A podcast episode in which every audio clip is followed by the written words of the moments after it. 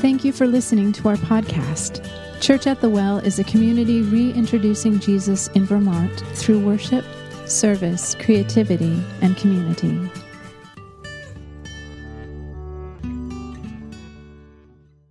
Hey, good morning, church family. Happy New Year. Well, we thought it would be fitting to start off the new year with a new sermon series. And so today we're going to start that new sermon series that we're calling Seven Letters to the Church. And what we're going to do in this series is we're going to look at the first three chapters of the book of Revelation. Yes, that book, Revelation, the one that freaks people out. you know, for for many of us, 2020 has felt apocalyptic, and so it feels fitting to start the new year with a, an apocalyptic book like Revelation, right? But seriously, Revelation can can be a tricky book. It can be a tricky book to read, to interpret, to apply, but it's there for a reason. And God included it in scripture for our benefit. Now, for those of you who are unfamiliar with the book of Revelation, it's the very last book of the Bible. And it was written by the Apostle John, who had a vision while he was incarcerated. And he was incarcerated on a prison island called Patmos. And the reason he was in prison was because he was preaching about Jesus. And the Roman authorities didn't care for that. And so they exiled him to this little 16 square mile prison island, hoping that it would somehow slow the growth of the early church. But while John was in prison, Jesus appears to him in a vision. And he tells John to write everything down that he sees and send it to the seven churches that are located in Asia Minor. So, in the first few chapters of the book of Revelation, Jesus gives John a specific message, a specific letter for each of these seven churches. And so, what we're going to do is we're going to spend the next seven Sundays looking at each one of these seven letters. Now, there's a couple of things that I appreciate about these seven letters to these seven churches in these opening chapters of the book of Revelation. One, these letters show how each church is a unique expression of God's kingdom. Each one of these churches had things they were good at and things they were not so good at. They each had their, their own unique personality and identity and expression, which is one of the reasons that I'm convinced of our need for multiple local churches. Right? A, a, a church should never feel threatened by another local church that is preaching the good news of Jesus. In fact, we should praise God for other local churches that are doing that. Because each local church has a unique contribution to make to their neighborhood, to their city, to their region. So when you read these seven letters to these seven churches, you're going to see just how different they are. And you're also going to see how Jesus was with each one of them. He was at work in their midst, even though they were different from one another. Now, the second thing that I appreciate about these seven letters to these seven churches is they remind us of how committed Jesus is to forming and shaping and building his church. You know, in the Gospel of Matthew, chapter 16, in verse 18, Jesus made a promise. He said, I will build my church, and the gates of hell will not prevail against it. And in these seven letters that we're going to look at, we see how serious Jesus is about that we're going to find in these letters that he's personally involved with these churches. He's, he's meeting each one of these churches where they're at, And he's calling them out into deeper transformation. And, and here's why that matters. Because not only was Jesus committed to shaping these early churches in Asia, he's committed to shaping and forming and building the church today. He is involved. He is concerned with our spiritual growth, our development, our maturity, our ministry. See, Jesus loves us the way we are, but he loves us too much to leave us that way. And so in these seven letters, we find Jesus working in the church. We find Jesus affirming what's healthy in these churches. But he also points out the things that are unhealthy in these churches, things that require repentance and response and change. And so our hope is that as we look at these seven letters to these seven churches, that we can recognize Jesus forming and shaping us. Now, before we get into these seven letters in the opening chapters of Revelation, it's really important to first understand the style of writing the book of Revelation is. So the Bible has seven primary genres or, or categories of writing, categories of literature. The first one is narrative. And narrative parts of Scripture are just the retelling of actual historic events. And so some of Scripture is narrative. But there are other parts of Scripture that are what's called wisdom literature. They're wisdom writings. They're, they're collective wisdom and general rules for life. And, and then there's poetry. Poetry is part of Scripture. And that, that's just scripture that's written in verse form. So your hymns, your laments, your psalms, these writings often utilize figurative language, right? If you read poetry, it, you're not reading something literal. A lot, a lot of times there's figurative language involved, and you have to approach it as such. Another type of writing in scripture is prophetic writing right? And, and, and this type of writing many times uh, involves visions and specific messages from God. And, and in these writings is a mix of both literal and figurative language. And so you have to decipher between the two. Uh, then, of course, we have the Gospels, which are the part of Scripture that are first hand accounts of the life and teachings of Jesus. After the Gospels, we have what's known as the epistles, and these, these are letters that are written to individuals and churches for specific and varied reasons and purposes. Um, oftentimes, there were circumstances that led to their writing, and so they're very sermon like in their language. They're very sermon esque. And then, lastly, we have apocalyptic literature that's in Scripture and the apocalyptic writings employ figurative, symbolic language and images and word pictures, and at times they can feel quite cryptic. Well, guess which genre the book of Revelation is? Yes, that's right. It's apocalyptic.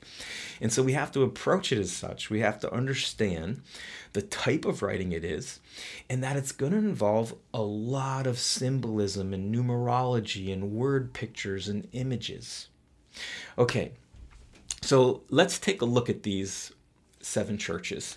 Uh, the first of these seven churches that are addressed in the book of Revelation is the church at Ephesus. And Ephesus was one of the most influential cities in Asia at the time of this writing. It was located in the Gulf of the Aegean Sea, and so it was a very important commercial city. It was an export city. In fact, we know that it had three giant trade routes that converged in the city. And so there was constant commerce, there was continuous traffic uh, going on in the city. The city also was called a free city. Rome had granted Ephesus the right to self governance, which was a rare privilege. It was a special privilege. And Ephesus not only was a free city, it was an economic booming city. It, it, boasted a huge stadium, a large theater, and it actually housed one of the seven ancient wonders of the world. It was called the Temple of Artemis or the Temple of Diana. And so the church in Ephesus, in many respects, it, it reflected the personality, the qualities, the characteristics of the city that it was in. And so we have to keep that in mind as we read this letter to the church at Ephesus because Jesus was addressing a specific church in a specific city that had certain personality and characteristics and qualities. And so let's read Revelation chapter 2 in verse 1 says, Write this letter to the angel of the church in Ephesus. This is the message from the one who holds the seven stars in his right hand, the one who walks among the seven gold lampstands. What is that? who is this from the one who holds seven stars in his hand and walks among the seven golden lampstands? What does that mean? Who is that?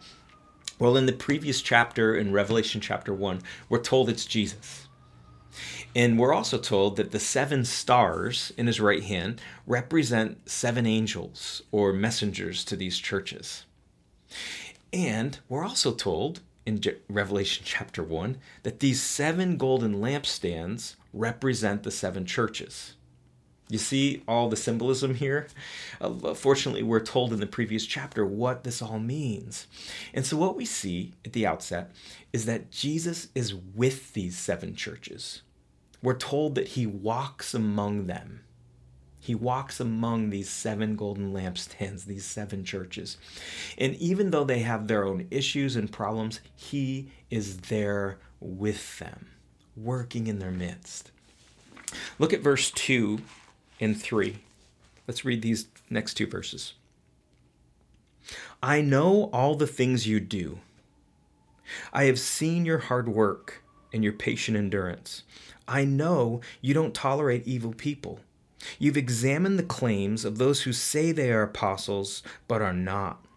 You've discovered they are liars. You have patiently suffered for me without quitting. So Jesus tells John, write this down and send it to the church at Ephesus. Tell them I know all the things they do that I've seen their hard work, I've seen their patient endurance, I've seen how they've suffered without quitting. And I want to ask you to pause and ponder this for a moment with me because I find this so encouraging. I love the fact that Jesus sees all of our hard work. He sees our patient endurance. He sees our suffering and how we, we continue to move forward without quitting. He takes notice of that. Which means that all the times when you and I feel like what we're doing doesn't matter, eh, that it's not making a difference, that nobody's even noticing it, Jesus does. You know, the book of Colossians, chapter 3, in verse 23 exhorts us whatever you do, do it as if you were working for the Lord. And, and, Jesus here tells John, John, write this down. Tell the church at Ephesus that I see the sacrifice. I see the tears. I see the effort. I see the exhaustion. I see the perseverance. Tell them that I know all the things they do. Wow. I love that. Jesus goes on to in in these verses to to tell the church at Ephesus another thing he notices about them. He says, "You've examined the claims of those who say they are apostles but are not." Let me un- unpack that a little bit. See, because Ephesus was at the heart of these massive trade routes, there were all of these charismatic, itinerant shysters and frauds that were constantly coming through town. There were these self appointed apostles that would bring these grandiose false teachings. In fact, the Apostle Paul in Acts chapter 20, verse 29, he tells the Ephesian church leaders, Watch out for the wolves who are going to try to come and devour the flock. He tells that to the church at Ephesus. Because he knows that there's all these people that are going to come to town and they're going to try to to uh, use their charismatic grandiose teachings uh, that they're going to lead them astray and devour them. So the ephesian church because of that had a reputation for listening carefully. They had a reputation for, for listening to teachers with a grain of salt they were carefully guarded, right? They they measured people's words and actions.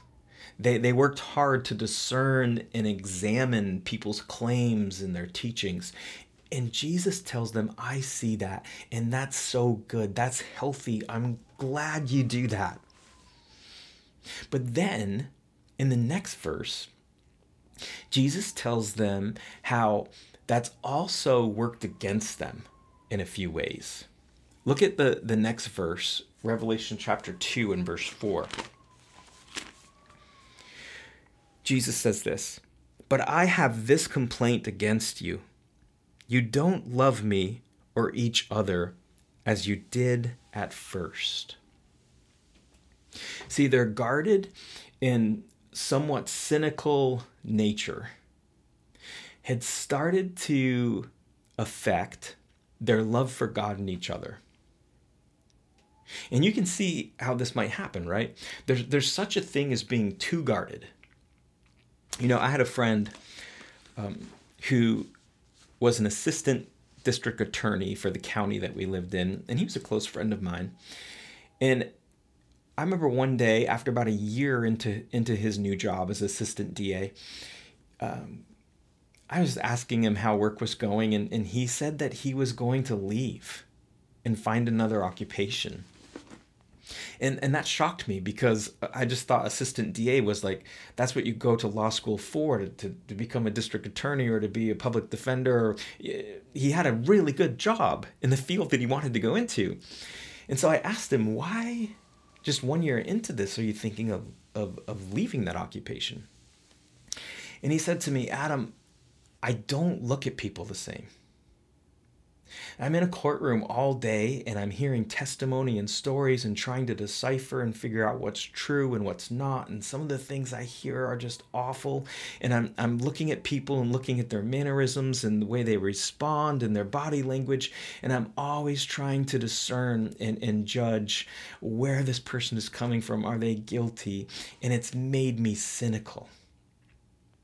He told me that when he goes to the grocery store, he sees people differently and that it was getting to him, it was affecting him. And so he left that occupation. He, he actually became a pastor and pastors a church in the Washington, D.C. area today. See, while it's healthy and good and right to examine and inspect people's fruit, if we're not careful, cynicism can take over and it can dull and it can deteriorate our love for other people. And that's what happened to the church at Ephesus. They were guarded, but they were too guarded. They, they became somewhat calloused. The next verse, verse 5, Jesus says to them, Look how far you have fallen. Turn back to me and do the works you did at first. If you don't repent, I will come and remove your lampstand from its place among the churches. Whoa. See, Jesus once said that the greatest commandment is to love the Lord your God with all your heart, soul, mind, and strength, and to love your neighbor as yourself. And so he tells the Ephesian church here look, guys you're you're being formed in a lot of great healthy ways. You work hard you endure suffering uh, you don't quit you're patient you do a great job of, of discerning what you hear you cling to solid teaching but your love for god and others is growing dim.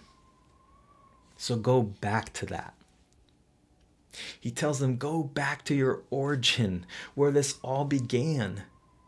Because if you don't, you can't be the church. Those two things, loving God with all your heart, soul, mind, and strength, loving your neighbor as yourself, those two things matter too much. See, as churches and followers of Jesus, we can get a lot of things right and still get it wrong. We can work hard, we can endure trials, we can be good soldiers, we can suffer hardship, we can stay committed, we can cling to good doctrine and solid teaching, yet we can still miss what's important loving God and loving others. And that doesn't mean those other things are unimportant. It just means that loving God and loving others has to come first. And so, Jesus, in this letter to the Ephesians, he says, I see all these great things you're doing, but your, your love for God and for others has grown dim. See, I, I understand the Ephesian church because I'm kind of like them in many ways. I, I, you know, the good soldier. The, the, the, the whole put your head down and do what needs to get done, no matter how hard it is. The whole guard your heart and mind from, from things that are unhelpful and distracting. I get that. I do that. And so it's easy for me, like it was for them, to, to lose sight of what matters. Loving God with all my heart, with all my soul, with all my mind, with all my strength, and loving my neighbor as myself. And I wonder if, if there's anyone else besides me today who needs this letter to the church at Ephesus. You, you just need this letter. Maybe you've you've been working hard, you've been toiling, you've been enduring, you've been serving, you've been sacrificing, you've been persevering. Maybe you're consistent and steady and solid and all those things and and, and you've guarded your heart well and you've guarded your mind well from all the false narratives and people that could derail you. But what you need more than anything is to go back to the start to return to the place where you first started following Jesus, where you responded to this call to love the Lord your God with all your heart, soul, mind, and strength, and to love your neighbor as yourself. So I just want to pray for us. That if there's anyone here that, are, that is watching this morning and, and this letter is your letter, Jesus is, is, is speaking this letter to you, I want to pray so let's pray. Heavenly Father, I, I'm just humbled by the fact that, that when Jesus looks at us, he sees all the hard work. He sees the perseverance. He sees the patient endurance. He sees the suffering without quitting. He sees our, our capacity to, to, to guard in a healthy way our hearts and minds in, in Christ Jesus. Oh Lord, I also thank you that not only does Jesus see all those good ways, those healthy ways we're being formed, but he sees some of the unhealthy ways we're being formed. And he loves us enough to, to, to tell us what they are, even when they sting a little bit. So, Holy Spirit, we want to listen. Give us ears to hear what Jesus is saying to us this morning through this letter to the church at Ephesus. Lord, for those of us who maybe have gotten too distracted with all of this doing that we forgot that the first and primary call is to love the Lord our God with all our heart, soul, mind, and strength, to love our neighbors as ourselves Lord, for all my friends who, who, who struggle with cynicism, they struggle with um, performance, they struggle with doing. God, I pray that you would lovingly come and do what you did in this letter to the Ephesian church, that you would affirm the things that are good and that you would call out the things that are sinful and wrong and that we need to repent of and, and turn away from. Lord, we'll do our very best to listen We'll do our very best to respond. In Jesus' name, amen. Amen. I want to read Revelation chapter 2, verse 7, which is the last verse in this letter to the Ephesian church. And I want to read it as my benediction this morning. Listen to what it says, Revelation 2 7, the very final thing that Jesus says to the church at Ephesus. Anyone with ears to hear must listen to the Spirit and understand what he's saying to the churches. To everyone who is victorious, I will give fruit from the tree of life in the paradise of God. Amen. Amen.